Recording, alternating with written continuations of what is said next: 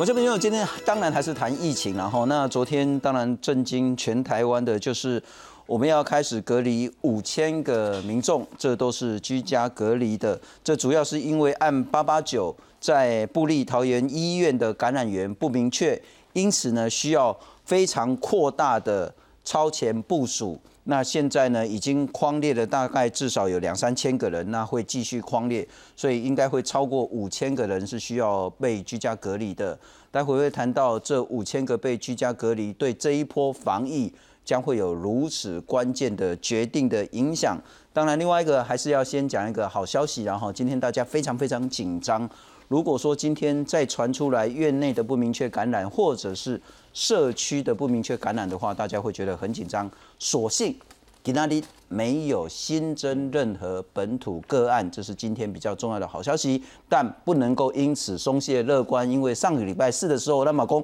哎没有新增本土个案，所以那天我们就谈那个美国的这个就职典礼，但没想到峰回路转，马上疫情有很大的变化。好，我们先赶快来看一下，这是昨天的部分了哈。昨天呢，指挥中心讲说要扩大回溯。请所有的观众帮忙，因为这已经是全民防疫了，不再只是指挥中心，不再只是医护，不再只是卫生局等人的工作，而是所有人必须一起来做。如果说你在一月六号或者是一月十九号这两个礼拜当中呢，你有去布利桃园医院住院的人。以及出院之后，你有跟他一起住的家人，在一月六号到十九号出院病患跟他的同住者，或一月六号到十九号你有去陪病的，以及这个人呢陪完病之后回家，你有跟他住在一起的，或按八八九，等一下我们会还要来谈这个案子，在他去布利桃园医院的时候，你有跟他接触者，这三种人。现在呢，几乎都已经通知了啦，哈，就是这三种人，在一月六号到十九号，这三种人呢，请你居家隔离。如果说，哎，阿我有去啊，啊，但是开拢无通知我呢，拜托你这个时候呢，在家里面乖乖的待着，要么呢，马上这两天就会有指挥中心或是卫生单位呢通知你，你要开始居家隔离。如果这两天没通知你，请你自己打电话一九二二，告诉相关的人说，你在这几天你有是属于这三类的人，但还没有接到通知，该怎么办？马上就会有人跟你讲要怎么办。这三类呢，应该会超过五千个人。另外还有人说，哎，阿冠啊，这段时间我可以布利桃园医院，但是我也没有住院啊，我也没有陪病。我也没有跟这个所谓的个案接触的话，怎么办？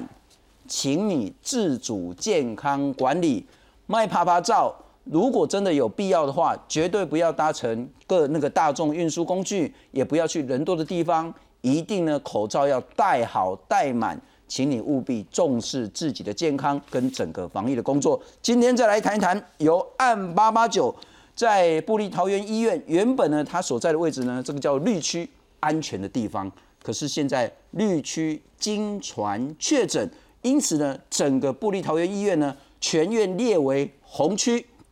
这件事情对台湾防疫工作会造成什么样的一个威胁，以及接下来该如何全民来堵这个漏洞？介绍三位特别来宾，首先欢迎是星光医院的副院长洪子仁。各位观众，大家晚安，非常感谢。再来欢迎是前疾管署的署长、台湾感染管制学会的理事长，也是三军总医院的副院长张丰毅张副院长。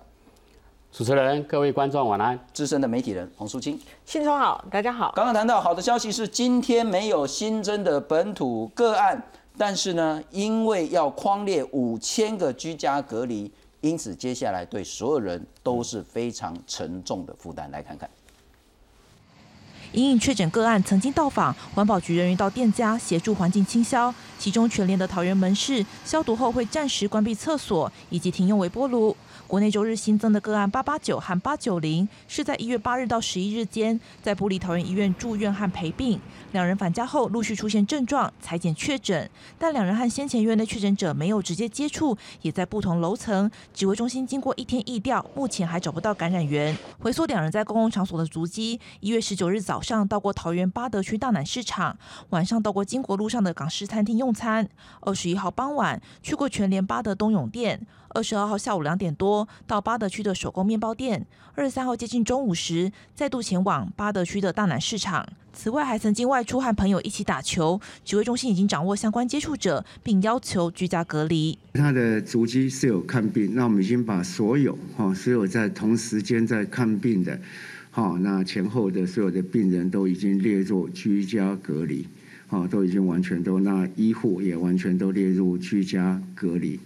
那至于在打球的部分，哈，相关全部的人人员，哈，全部一起的球友，那也都列入居家隔隔离，那也都裁剪。感染源未明，指挥中心回溯一月六日到十九日，布里桃园医院的出院病患以及陪病者，还有同住者，另外包括照顾过个案八八九的医院外科部，全部列入居家隔离对象。这起医院感染事件已经有两千九百九十一人被隔离，预估全案隔离人数将上看五千人。陈时中坦言，因隔离人数大增，一九二二专线一度接通率只有三成，已经紧急调派人手。为何这一波隔离是以家户为单位？陈时中表示，因为这些人早就回到家庭和社区。因为这些相关的病人都已经回到家里面，哈，大家都已经处在一个如果有染疫的话，都处在一个共同风险风险之中。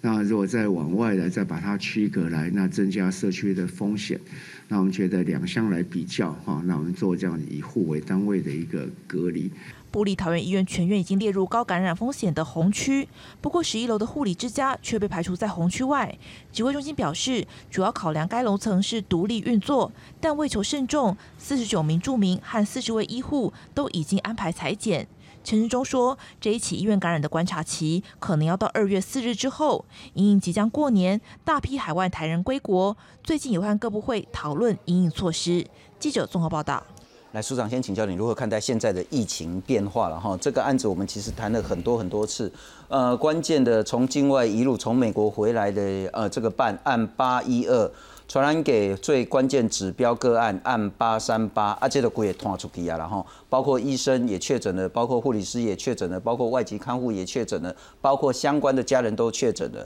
那我们现在其实之前确诊并没有让台湾那么那么的紧张。而最关键的就是我们看到红色，这是昨天新增，特别强调，今天没有新增了哈，今天都是涨的了哈。红色的是新增按八八九，很重要是它是在十二楼的住院病患，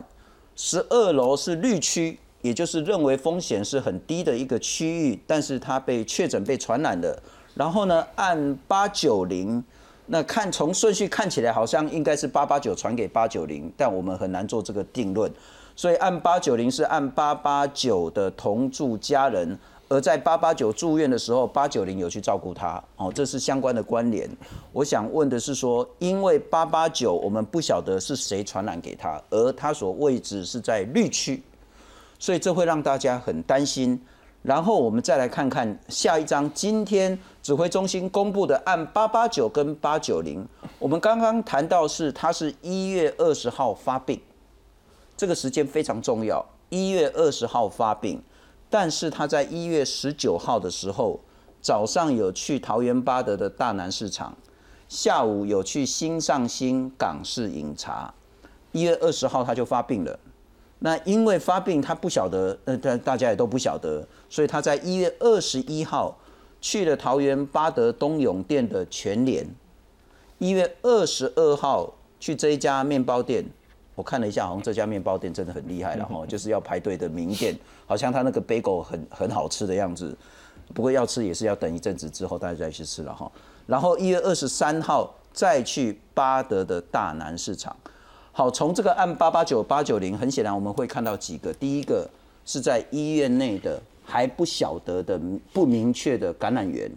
第二个，它是在绿区，所以都会很紧张；第三个，当他发病前后。都已经在社区啪啪照了，如何看待现在的疫情？好，第一点就是他在医院立区，但是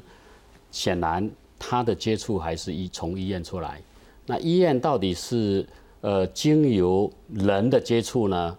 还是经由物体的接触？哦，或者他们医调还在做嘛？或者是有没有在检查的过程里面，或者怎么样？反反正总之，这个医院因为已经我们已经知道这个医院已经好多个病房都有了，也很多医护人员都有了，所以他毫无疑问的，照这样来看，他是在这个医院得到感染，只是透过人还是物体，是一个直接的人与人的接触的过程里面，还是间接的接触碰到那个污染到病毒的一个一个东西。那这个东西现在还在疫调中，所以基本上他也不是说突然间是从哪个地方不知道冒出来了，它还是在它的它就是帮这个绿区把它变成红区了。换句话说，这个医院显然它的风险，我们现在把这个医院都把它列为为什么指挥中心要把它列为这个医院住院的人或者来过这边呃照顾家他的那个病病患的家人，只要来过这边的，对不对？所以一月六号。好，到一月十九号都把它框为这些人是潜在有可能接触到这个病毒的人，所以才要居家隔离，不然就不需要居家隔离啊。是。对，好，所以我想这样就是把它升高整个层级，这个跟这个医院只要来到这个医院接触到医院的病人或接触到医院的这个环境的人，都潜在是有风险，一直要到观察到一段日子，确定没有才知道是安全。是，那这是一其中一个区块。那医院里面当然详细的、比较细节的，到底污染到哪些地方，现在还在做意调中哈。他会做一些从人哦，或者从这个病人的他的他的检查的流程，接触过哪些医护人员，一直到可能环境里面再去厘清环境有没有一些污染的地方。是哦，这是第一部分。第二部分的话，就是因为一月因为一月二十号有症状嘛，所以有症状之前的大概两天多还是有一点危险哦。那之后的话，有有症状以后，你到二十三号，这些他到社区去去走动的地方，的确是有风险，是有风险的。所以这些有没有可能社区碰到其他人？我想他应该，他有没有戴口罩哦等等这些事情，我想现在应该都有戴口罩。但是即使这样，如果他们身上有病毒，还是有可能透过间接的接触哦什么样的方式，在很多人人群当中。会不会还是有一个呃间接接触到的这种风险？是，所以我我认为说，这个列出这个他的公共场所的这些活动时啊，也是告诉我们这些公共场所接触到来同样这段日子时间有有有交错的这些人是还是有风险，是还是要密切的注意的。是是是，不，其实所有人都知道，社区当然有风险。对。没风险，我们干嘛框列五千个人要居家隔离、居家检疫？这个社区一定有风险，但是如何判断这个风险，恐怕要来看了哈。刚刚我们谈到说，那三类人，一月六号到呃十九号的时候呢，你有去住院的，以及出院之后跟他一起住的，你有去陪病的，以及陪病完之后回家，你有跟他一起住的。乃至于你有跟按八八九有接触的这三类人，通通居家检疫。但这段时间你有去桃园医院的，不管你是去看病也好，急诊也好，任何的你有进出的话，请你自主健康管理。另外，这个时候八八九跟八九零，如果刚好在这个时间你去这个地方，也不用害怕，但请你要自主健康管理，戴口罩，不要去人多的地方。不要跟人有密切长时间的接触，注意自己的身体。如果身体有异样的话，请你打一九二二，千万不要坐大众运输去就诊。打一九二二，一九二二当然被打爆了。不过现在人力有很明显的增加。不过我们再来看看这一张图，然后我们刚刚讲到比较悲观的，当然也要讲一讲比较乐观的。一个是今天没有新增的本土个案，第二个是我们来看看按八三八一月八号。到现在已经快一个月了吧？从四四号，对，但是这个时候，然后按八三九是一月九号，我们讲下面日期是发病日，不是确诊日，然后是发病日。然后呢，一月十八、一月十四等等的，其实相当程度有的是已经过了一个礼拜，有的已经将近过了两个礼拜了。嗯，也就是说，似乎看起来院内的部分。并没有失控，就是某个一里团了哈，没有失控。那我们现在担心的是说，零星的发展出来的，不管是那个外籍看护一月十六号发病的，或者是昨天确定的这个一月二十号发病的案八八九跟八九零，我再请教一下副院长，好，怎么评估现在的疫情风险？应该是这样子哦，我们从八三八十一号被就是说裁减，十二号确诊，哈，那之后就是一开始都是医护人员的。第一波、第二波，好的被被感染，这样子一直往下延嘛，吼，然后之后才是又出现病患坡，吼，那这样子一下来，吼，事实上如果按照感染的这个世代来看的话，事实上一个世代如果以这波这个这个变种病毒它传播的世代的速度比较快，超三到四天一个世代。到目前也应该传播到第五、第六世代来了哈。那在这样的一个五到六个世代里面，这事实上你如果说你用一个 R 零值用二去看的话，你二的五次方到六次方应该也知道将近有一百二十六个人，理论上要这么多人就第一世代传给第二世代这样往下传。如果你不做任何防护的时候，按照这个公式去推估，起码要有一百多人在没有任何防护的情况之下传播到现在。第五到第六世代应该有一百多人，但事实上目前就是大概就是是目前还维持在十五人哈，六个六个我们的医护人员跟九个社区的这个包含病患，然后还有他同住的家人等等。那但是呢，为什么昨天指挥中心会突然间把这个警报把它呃往上拉一个等级？我觉得最主要的原因是说，因为这个八八九跟八九零哈，因为第一个是说，因为它在十二。A 的这个 station，它一开始是框列绿区，是，所以就变成是说，某种程度指挥中心也已经意识到说，在这个绿区里面，竟然哦，就是说会发生就是有这个感染的一个情况，那是不是说表示说这个疫情就是说在它这个整个医院里面，事实上不管绿区红区，其实整个医院就像刚才教授讲的，应该都是整个区域已经有可能都被。这个病毒有可能有被污染而造成环境 formal transmission，就是环境传播的这个情况也在里面在发生，所以在这个情况之下，就变成是说又发现到说这个指标的这个八八九有这个确诊的一个情况。当然，如果指挥中心就会开始去担心到说，在过去这一段时间，从六号到十九号这一段时间，有在那边住过院的，有在那边看过门诊急诊的这一群人的风险程度。某种程度也因为八八九这个指标的出现，是而让他们意识到情况，如果好没有再做进一步的一个措施的时候，会担心说会不会有进一步传播到社区的风险的机会会拉高。所以在昨天大家可以看得到，这个昨天星期天嘛，指挥中心这个部长在六点半紧急召开这个记者会，我们就可以想见说，这个已经有点就是说要必须要尽快、尽速。去做一些防控的一些措施跟作为，所以昨天才会做出这样一个作为，就是说把曾经住过院的，不管是住过院的、陪病的家人，全部让他们就是在居家做隔离。但是我这边还是要跟大家说明一下哈，他们跟我们境外回来一人一户有点不一样，我们是住过院的，跟他的陪病者或同住者，你们就是在原户做一个隔离。而没有说还要再把它分成一人一户，所以今天网络上有人在在传，我觉得大家也不要再以讹传讹，说哦，你看还要把他一人一户，没有这个事，因为他们在医院住院的人跟陪住跟这个。呃，这个呃陪病的人，他们已经都在这个污染，就是说可能的这个红线区里面，所以他们两个放在一起，这个是观察风险是一样，对的，风险程度一样，所以在这个情况下，事实上没有所谓的在所谓一人一户的这个情况，这是针对住院区的部分。是，那门诊的部分来讲，就是说你六号到十九号有去看过这个这个布桃的门诊跟急诊的这些病患。他们也把它列作自主健康管理。换言之，从现在开始，就是说，我们透过这五千人的居家隔离，跟这些去看过门诊或急诊的病患的自主健康管理，某种程度是指挥中心把这个防控的这个范围再稍微向外扩，而且这次扩的脚步是扩了扩了很大的一步出去。那我觉得他的一个政策上的作为，就是希望说能够去避免。就是说，从院内的感染变成所谓社区不明原因的感染的一个出现，所以是在做这个阶段的一个防控。是，所以我想他的这个作为，大家要知道他为什么要这样子做。某种程度。大家要去想，哎，你要把这五千个人去居家隔离，这个是要花费多少警政、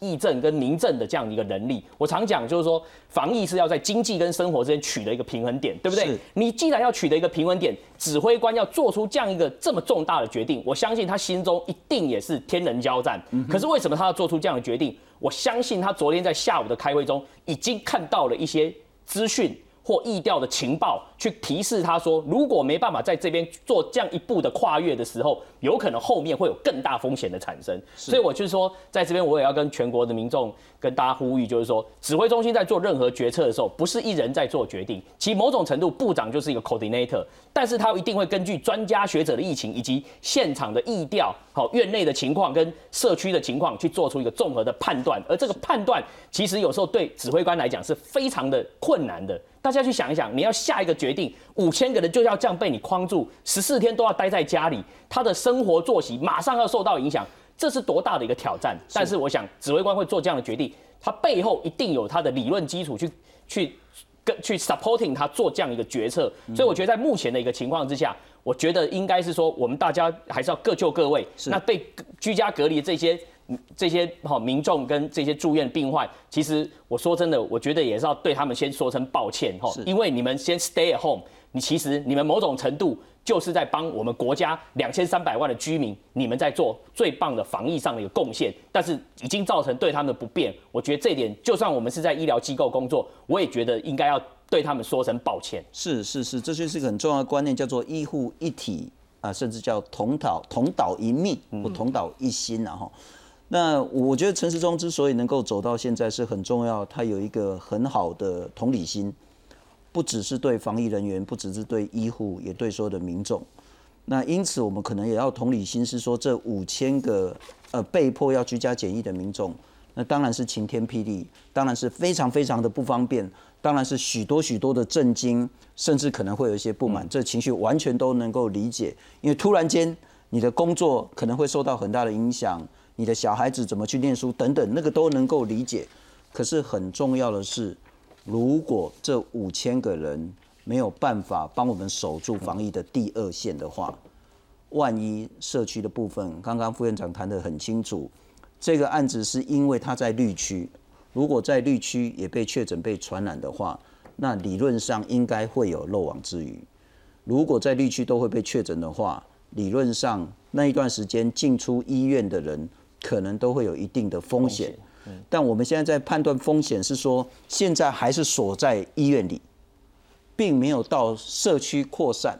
所以这五千个是在帮台湾打一场仗。我们还是把病毒锁在医院就好，不要扩散到社区。那因此接下来资讯很重要。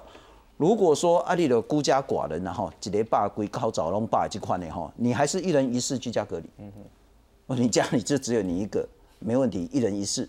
但如果你是去住院回来之后，你有家人的，或是去陪病回来之后，你有家人的，你跟你的家人的风险是已经一样的，所以就不是一人一室了。如果全家都要需要居家隔离，这五千个有很多人是这样子的，你就是自己的家居家隔离。但请你加崩吼，雄厚分馈啊，公筷母慈，本本呢，大家个人加个人也较好了哈。那整个消毒的部分也都要很清楚的去做。这个是，如果你被通知居家隔离的话，就在家里居家隔离，自己一个人一人一室，全家要隔离，那就是以全家以户为单位。我们再来看看，当这五千个人被隔离的时候，一定会有非常非常多的不方便，一定会有非常非常多身体的状况、生活的需求等等的。呃，请你到那个包括卫福部的脸书，其实你很容易找到这一个。去扫 QR code，除了你有什么问题可以打一九二二之外，但不必然可以立即得到解答，因为实在人太多了。那可以扫这个有这个 APP，那会有个呃教学医院医学中心的急诊医师，非常专业的医师来负责解决你身体的一些状况等等的。如果你现在已经说你是要居家检疫、居家隔离的话，请你去用这个 APP，这个会对你有很大的方便。我再请教一下素清了哈，别那看今麦危机到底有多大？嗯，我们必须说哈，刚才我们那个案例图啊，我们用并发日来看的时候，我们看不出我们真的要守到什么时候，因为我们必须从他被确诊并被隔离的那一天开始起算十四天，那才是我们认为说那一波感染的。观察的至少终止日，所以如果以第一个八三八来讲，八三八他本人虽然是一月八号就开始有症状，可是事实上他是到一月十一号才去确认嘛，所以他如果十四就是二十五，表示八三八相关的第一波应该，如果他周围的人现在已经都已经没有任何症状，然后裁剪也都阴性，看起来他那一波应该是 OK 了。可我们现在要等的就是这个八八九跟八九零这一波，因为他虽然看起来两个人都是一月二十号左右开始，有一个人是发烧。有一个人是其他什么喉咙痒的症状，可是呢，他们真正被确认应该是昨天才被跟跟其他人隔开，所以我们再往后算十四天，所以才说是到二月底。可现在最大的问题就在于说什么呢？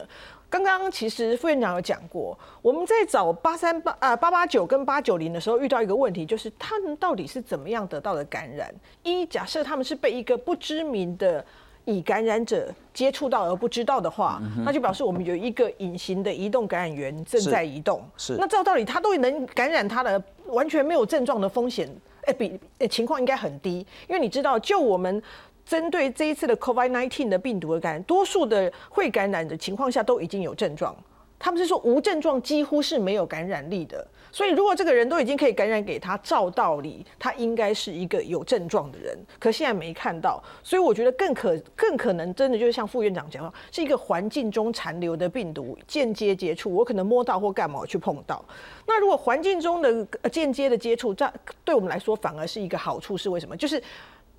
我们后事后的清消应该已经把这些病毒都处理完了，是，所以我们现在要做到的事情就是一月六号到一月十九号之间，所有有可能碰到这个医院的人都停止移动，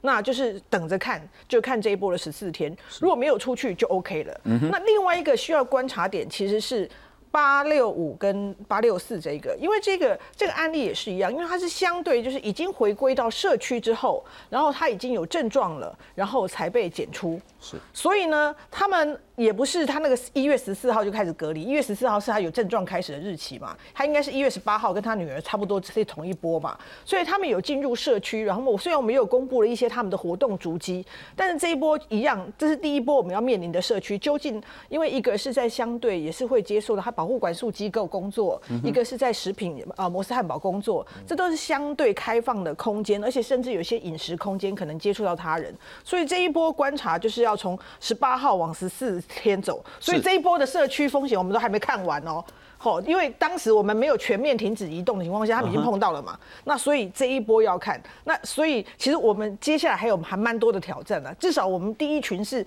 我们现在万幸，所有我们看到的人都跟医院相关，是都跟医院相关。那接下来就看这接下来这十四天之内有没有跟医院不相关的人出现。如果一旦不相关的出现，那我们真的就得再想办法说我们到底该怎么走了。就是另外一波更更难打的仗了哈。不过刚刚谈到了哈，所谓的可能大家说，嗯啊，关于十四天吧，隔离啊，麦公关啊，关于感情不太好。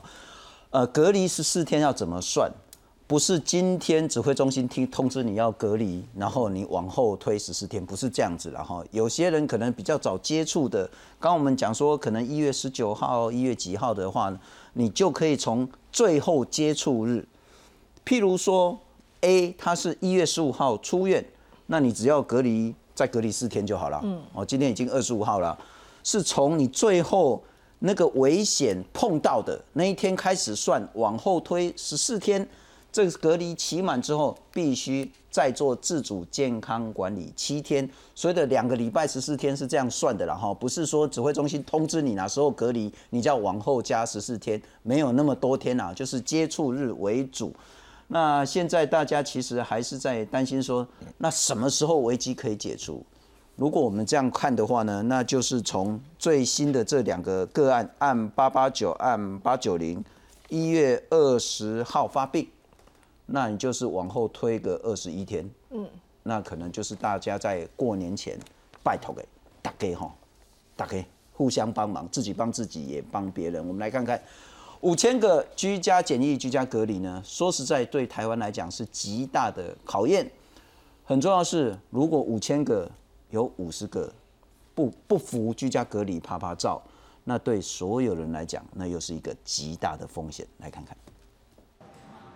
一箱箱防疫物资等待分装。布桃群聚感染疫情不断升温，居家隔离对象扩大至五千多人。桃园市加紧脚步发送居家隔离通知书及关怀包，并成立联合服务关怀中心，协助隔离民众就医及生活需求。呃，整个桃园市也增加了这个呃电话通知的相关的一个人力。那呃，针对需要做这个居家隔离以及关怀包的发放的部分，那我们也会尽速的来呃到社区里面，呃，针对民众的家来尽速来完成居家隔离通知书以及关怀包的发放。疫情扩散效应下，桃园车站周围冷清清，不仅观光人气急动，车站周边商圈计程车也大叹生意难做。一个半钟头才出一班车啊！一个半钟头才出一班车啊，跟过去比起来差多少？哦，普通排都是差不多二十几分钟吧。所以差了四五倍哦。哦，对，哦吼，连飞机落车嘛无坐。嘿，哦，感觉疫情有感觉较严重。有，我载人客啊，外地人客讲讲，啊，我都唔敢来，不得已。为了减少群聚风险，桃园市长郑文灿在韩府第一天紧急宣布停课，即日起包括家长活动及校园场地暂停开放，桃园长照机构也暂停探视三周。各学校哈要把寒假的这个活动哈，包括像韩府、像营队、像自工哦或者家长会的活动哦，同步来停止。那停止以后。的替代方案由各学校来决定，像是线上的课程等等。临时接到停课通知，学生开心，家长则有些措手不及，但普遍认同防疫第一。太爽了，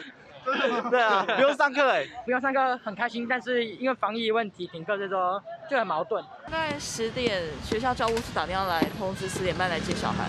那会不会觉得这样会不方便？呃，还好啦，我觉得为了安全。只是他我们是九年级生，他们要会考了。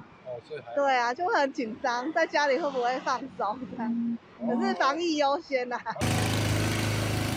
消毒烟雾沿街喷洒，桃园即日起进行全市大消毒，包括车站、市场、学校、医院等人潮聚集地，超过三百六十个热点将在一周内完成消毒作业。接下来将迎接农历新年，桃园市府扩大规模紧急应对，希望能尽速切断疫情扩散链。记者郭品慈、刘汉林、谢奇文、詹淑云整理报道。好，署长先请教你，这五千个居家隔离，呃，不管是自己该怎么样去面对，以及其他的民众该怎么样协助，呃，到目前为止已经有十五个人确诊，两名医师、四名护理师、三名是护理师的家人、一名看护、两名病患、三名是病患的家人，目前已经隔离了将近三千个人。那另外还要再扩大回溯隔离两千多个，所以应该是超过三千个人，啊，超过五千个人了。居家隔离的部分呢，是说十四天，不管任何理由都不可以外出。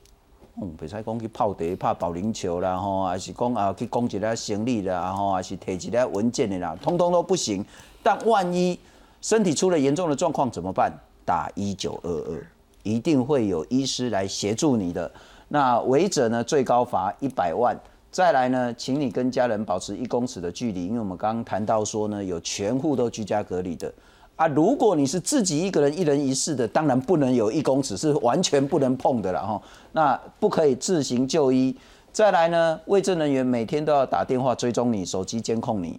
那你就想到五千个人，桃园市所有的卫政护证人一定全部忙翻了，而且忙翻可能也应应不了，所以他可能需要更多的资源配置。那隔离期满还要七天的自主健康管理，如果没有违反防疫，而且你没有薪水，重点是你要没有薪水了哈，因为你如果有薪水啊，本来你的老板就会付你钱的嘛哈。如果你没有薪水，而且你没有违反防疫，你每天可以拿到一千块的防疫补偿。那自主健康管理就是每天量体温，有症状打一九二二，不可以去大型活动，不可以做大众运输等等的。我想请教，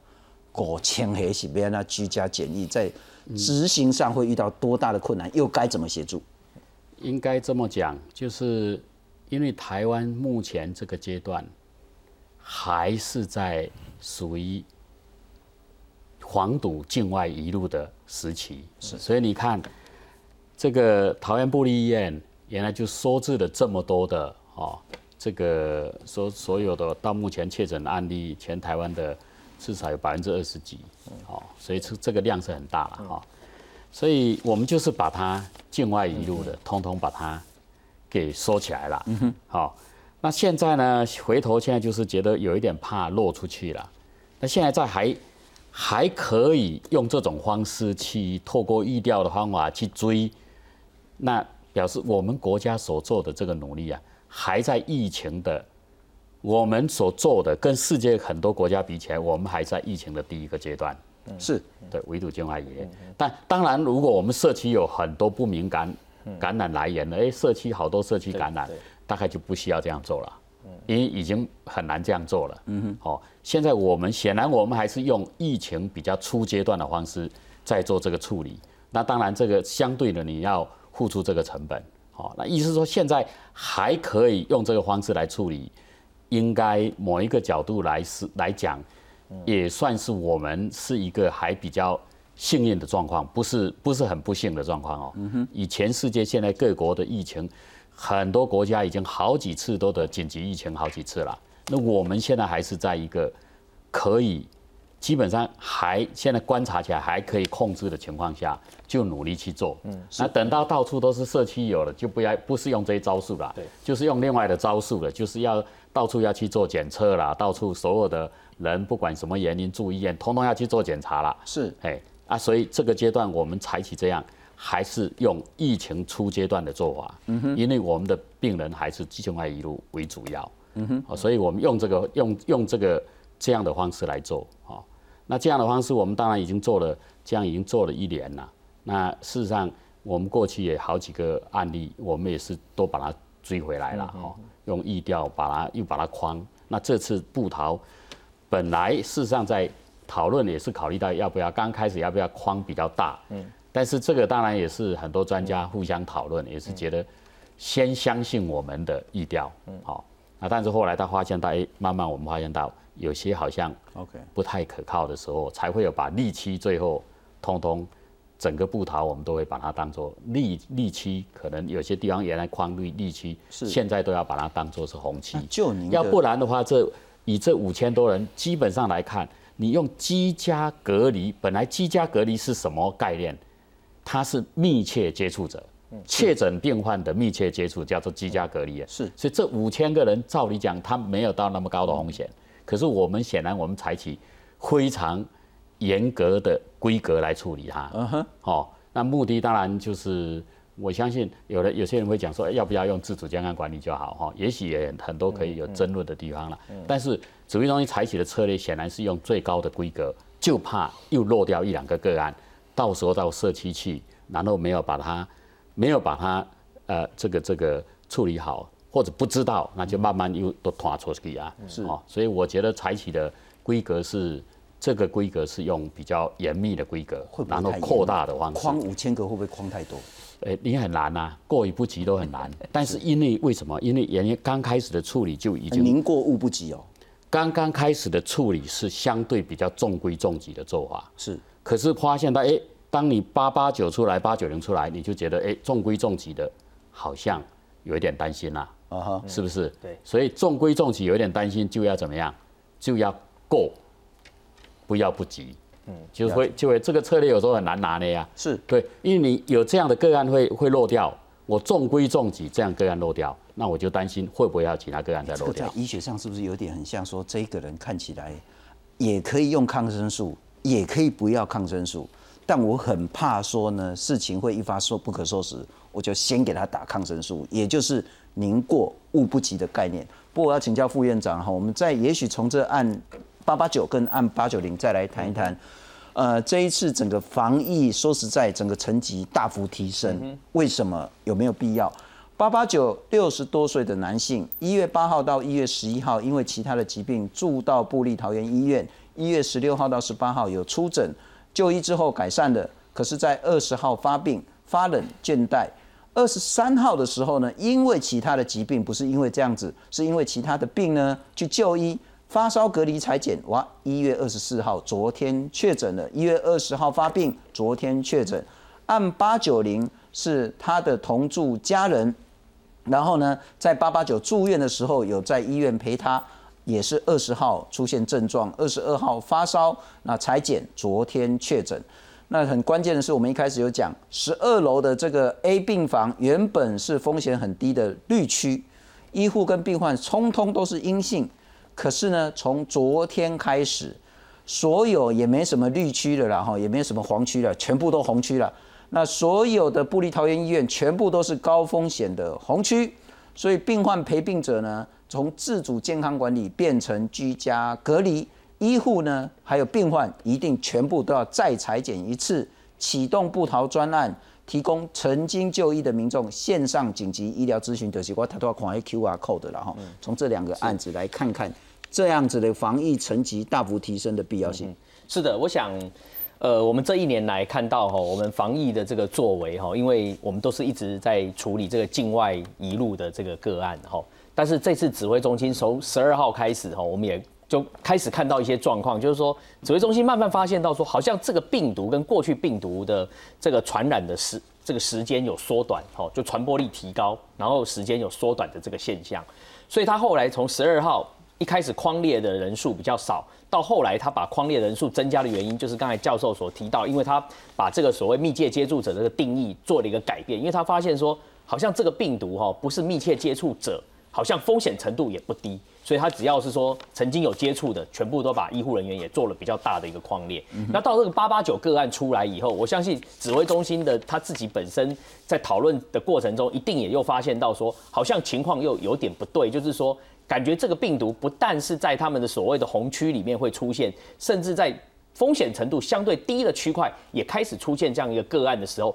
当然在这样一个情形下，他们才会做出说再把这个所谓防火墙扩大的这样一个决定，把这五千人做这样的一个框列。然后，但是我必须要讲哦，确实就是说。呃，民众好像看到这个情况，可能也是会有一点担心。但是我也是要跟大家分享说，事实上我们在整个 COVID-19 的这个疫情的这个警戒的标准哈，在我们国家事实上是有分成四个 level 哦，四个等级。目前其实我们应该是算是第一个等级，就是有境外一路，但是零星的社区感染是境外一路有零星的社区感染。但是呢，level two 就是到第二等级，就是社区开始出现不明原因，就是找不到原因的这个社区，像去年我们三四月，我们台湾地区就有这种。不明原因的社区发病，可是找不到感染来源的这个，那这个可能就要进入到第二阶段。那最近大家一再讨论的说，所谓的这个封城啊、好封国等等封城这个议题来讲，事实上台湾有没有制定这样的标准？我们是有制定的哦。我们的 COVID-19，我们国家的这个针对 COVID-19 的这个疫情的警戒跟因应作为里面，它有讲到说到第四阶段，就是可能要做局部的把这个。区域乡镇区把它做哦封锁，或者是说做人员的管制进出，但是它的条件是什么？就是说它的条件是说，如果这个地方两个两个星期，哦两个星期有平均一天出现一百例，换句两千，就是说两个星期十四天有超过一千四百例，平均一天超过一百例，而且其中一半的。这个个确诊个案是找不到来源的，那个时候才必须要用到最严厉的这个阴影的作为，到第四个 level，是就是说局部的可能要把区域做一个管制，吼，或者是说人员的进出管理等等，哈。但是我们看，我们现在虽然还在第一阶段。但是我们包含桃园市政府，包含新北市各地县市的政府，其实都已经把防控的作为拉高到一个比较高的一个超前部署的一个等级，包含很多寒暑假的一些活动现在也取消了，是很多不必要的聚会也取消，甚至台南其实跟桃桃园是有一段距离，他们也做了哈类似的这样子，就是说如果要进出医院。好，就是禁止再去做探病。好，在台南哦，也是做出这样一个，全台南的这些医院都已经开始禁止探病等等。这个某种程度其实是把防疫的等级再往前超前部署去拉高。但是我也要表达，就是说防疫，我常讲。经济生活必须要做一个平衡点，所以就是说，在防疫防控的强度如果拉升的一个过程中，也要考虑到经济受影响的一个状况。所以我想，这个真的不管是对我们指挥中心、对县市政府的首长来讲，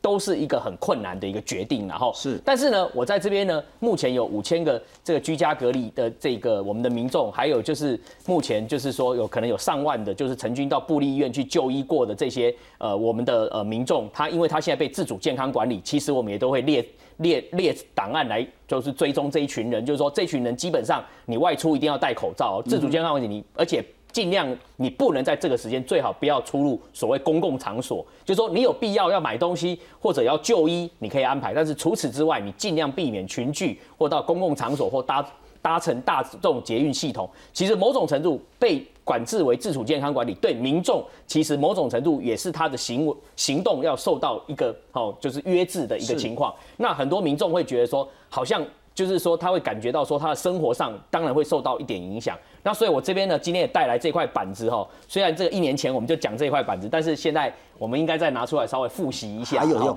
就是我要告诉大家说，其实你待在家里，或者你就是说接受自主健康管理或居家隔离，我们保持好社交距离，到底对防疫的贡献在什么地方？用这张图就可以跟大家说明。我们看右边这个地方，就是说它的假设是说。如果我们的这个 COVID-19 它的基本传播率 R 零值是二点五，就是一个人会传给二点五个人哈。我们用这样的去假设，你看右边一个人在经过五天以后，他传染给二点五个人，一天一个人先传染给二点五个人。但是呢，经过三十天以后，每五天就一个传播世代，所以到了三十天以后有六个传播世代，总共这样子三十天后会产生四百零六个人被确诊，就是从一个人就传到四百零六个人。是，可是呢，如果大家能够好好待在家里。或者保持好社交距离，戴口罩、勤洗手，好减少群聚的话，我们只要把 R 零值从二点五减少一半到一点二五。好，所以呢，一点二五一个人五天后只传染给一点二五个人，经过三十天以后，一样六个世代，它只传染给几个人？传染给十五个人。你看，从四百零六人大幅降低到十五人，这就是告诉我们大家说。大家最近一直说，我们说，哎，你口罩要戴好啊！不管在任何地方，大家都会互相提醒。然后，甚至我们进医院的时候，我也会跟我们的同仁讲说，每一个到星光医院来就医的民众，进来第一件事情就是要盯紧他有没有先洗手才能进我们医院，因为避免他把病毒带进医院。那到底他为什么要这样做？他这样做的背后的。到底他的我们希望达到什么目的？就是希望达到降低 R 零值的效果。因为你看 R 零值降低一半的情况之下，一个月可以从四百零六人的传播，马上降到剩十五个人。所以我觉得说，民众我们在做好，不管是说勤洗手、戴口罩、保持社交距离等等的这些作为，我只能跟大家讲说，大家都就是在为国家的防疫做一份贡献，而这也是我们民众现在。可以做的一件事情是，所以，我我这个真的不是开玩笑的哈。我觉得现在全台湾这五千个居家检疫、居家隔离的民众，十四天再加七天的自主健康管理，二十一天之后，你真的可以自己印一个奖状，加冕自己说功在防疫，你真的是防疫小尖兵，你真的是第二线的英雄然后。但请你不要。当你被框列成居家检疫的时候，真的不要违反检疫的规定，因为呢，所有的人已经累得跟狗一样了。如果还要再去找你的话，那会拖垮所有，不只是医疗资源，所有的行政资源都会拖垮。好，我们刚刚也谈到说啊，扁平或者是这三类的啊，我就是一月六号到一月十九号有去那边陪病，有去住院啊，开龙博卡电话我，我想当防疫小英雄，龙博发机会，我要给你一定有机会的然后第一个你就不要跑了，嗯，你就在家里面待着，要么等人家电话，你如果等不及，你就主动打一九二二说，哎，我就是爱做防疫小英雄啊，你开龙博车我马上就会找你了哈，请你自己清楚的话，你是这三类的人，就待在家里。等电话，或是自己打一九二二。那我们刚刚谈到，其实不是只有这五千个要来做防疫英雄，所有民众都要做防疫英雄，因为这真的是台湾很重要的时刻。所以大型聚会真的不要去。日本那一间店好是好了哈，也许半年之后疫情结束了之后呢，大家再好好去逛，多买一点点那间面包店啊，什么五金行啊，大家其实可以后可以好好再去消费一下。中央地方呢，现在每天都有防疫需求的会议，然后呢，请大家减少群聚。刚刚我们谈到桃园的部分呢，韩府志工服务社团营队还有学校呢，通通都取消相关的活动。六十五岁以上的志工拜托了，现在就乖乖待在家，呃，先不用那么辛苦去当志工。长照据点、关怀站呢，这些都先停止营运。市民运动中心、老人中心呢，不在外界了。二月底之前呢，大型聚会或是局促活动呢，都停办或延期了。然后呢，环境会全面性的消毒，请大家一定要配合。不是只有桃园，现在真的大型活动没有必要的社交场合，能不去尽量不要去。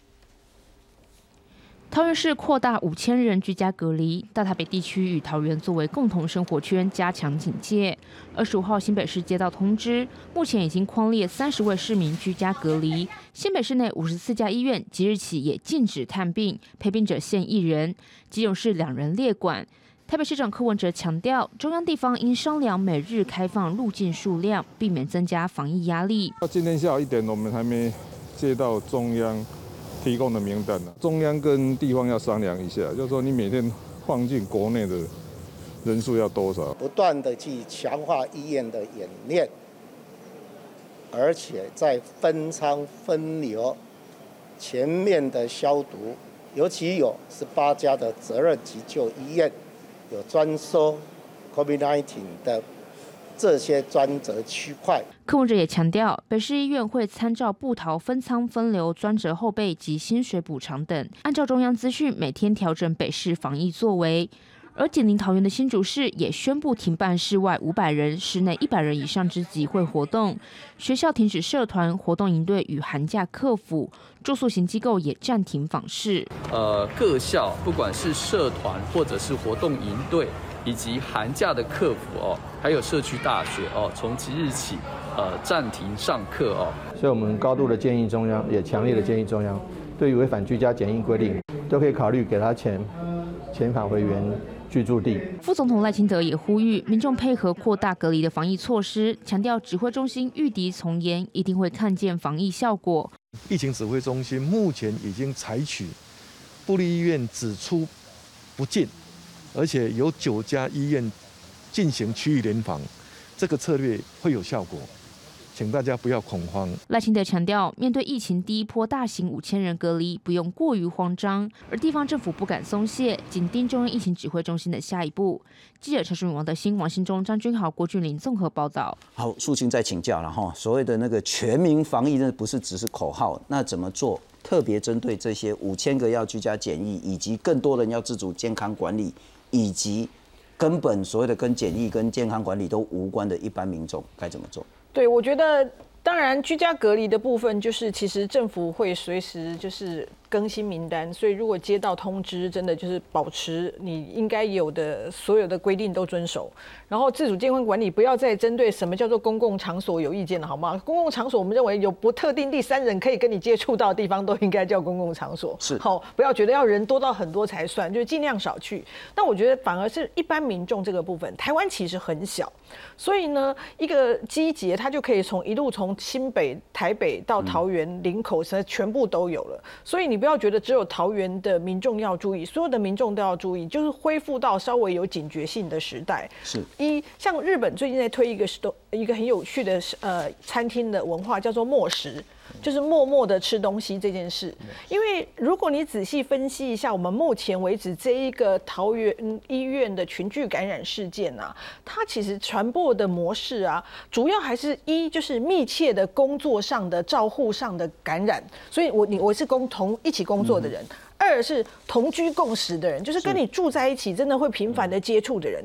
很少那种不小心碰到一下就没事，他们都是在同一个工工作区间的人，所以如果这样的话，吃东西这件事情其实有一点点相对高的风险，所以日本才会说，你现在推动他们就是叫做默默的吃默食文化。我坐下来之后，赶快把你的东西吃完，不要这边喷口水聊天干嘛？喷到别桌都有。嘿，假崩配味嘿，丢丢丢丢，你是讲你起码还是讲没假，但是迅速给夹料，夹料之后呢，就不要这边聊天太久，聊天就找空旷的时间，然后戴上口罩来。自己一个 set 的好啊，就更理想。卖去假做菜了。是是是，所以我觉得这也是自己可以做。那再来就是以前你可以发现这一次有一些的大型的企业开始做，就是他们早先在疫情刚开的时候，开开始的时候，不只是医院分仓分流，大型的这个公司也有分仓分流，就是说他们会分梯上班，避免如果到时候染疫或什么影响你的整个公司的运作。那有些一公公司呢，本来觉得哎台湾的疫情相对缓和，可能大家就一起混在一起上班。他们可能现在又开始分流，所以这些事情都要做起来。然后最后就是一样的，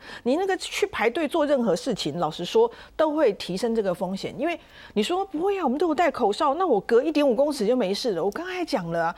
这个病毒除了对面的这个口飞沫传染之外，接触传染是很常见的一部分。而台湾民众戴口罩有很奇特的地方，大家仔细看，像阿中部长。他呢戴上口罩，因为他感他咳嗽，对不对？你有注意过他咳嗽的时候，我如果要这样子，他不会摸到他的口罩，因为他做什么？他会拿一个面纸。拿在手上，然后这样咳，就是面纸碰到口罩，手不会碰碰到口罩，它是这样避免自己碰到口罩之后，这个东西病毒又接触在环境区。一般民众能做到吗？偶尔拉下来开杠结个又起来，如果我打喷嚏也把口罩拿下来打的呢？所以这些东西都表示，我即使不直接飞沫喷到你，到时候你进去卖场逛逛摸一摸，都还是有机会的。我这样子怪怪哈，就是说很怕说被居家检疫被那个确诊是。啊，所以去保险，结果还要排大排长龙去买保险，这样子。对对对对，就是一个提升风险行的行为，然后去去希望能求的一些保险，这是完全难以理解的。所以民众自己要有这样的一个基础的认识了。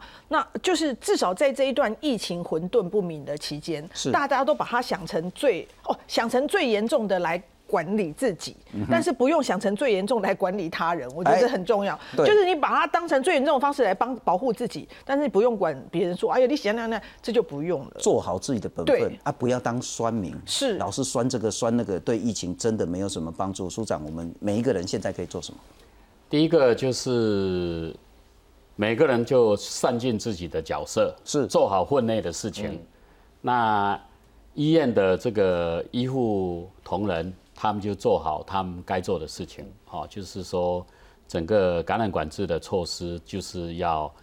呃严格遵守 SOP 照来，嗯哼，然后呢，这个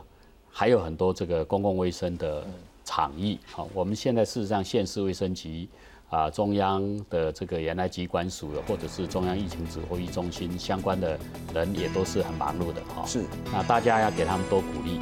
那只要大家，我觉得只要经过这样来处理，我是比较乐观的。我认为几个礼拜以后事情会处理得好啊。那当然后面还有一长路要走，是包括能够顺利打完疫苗。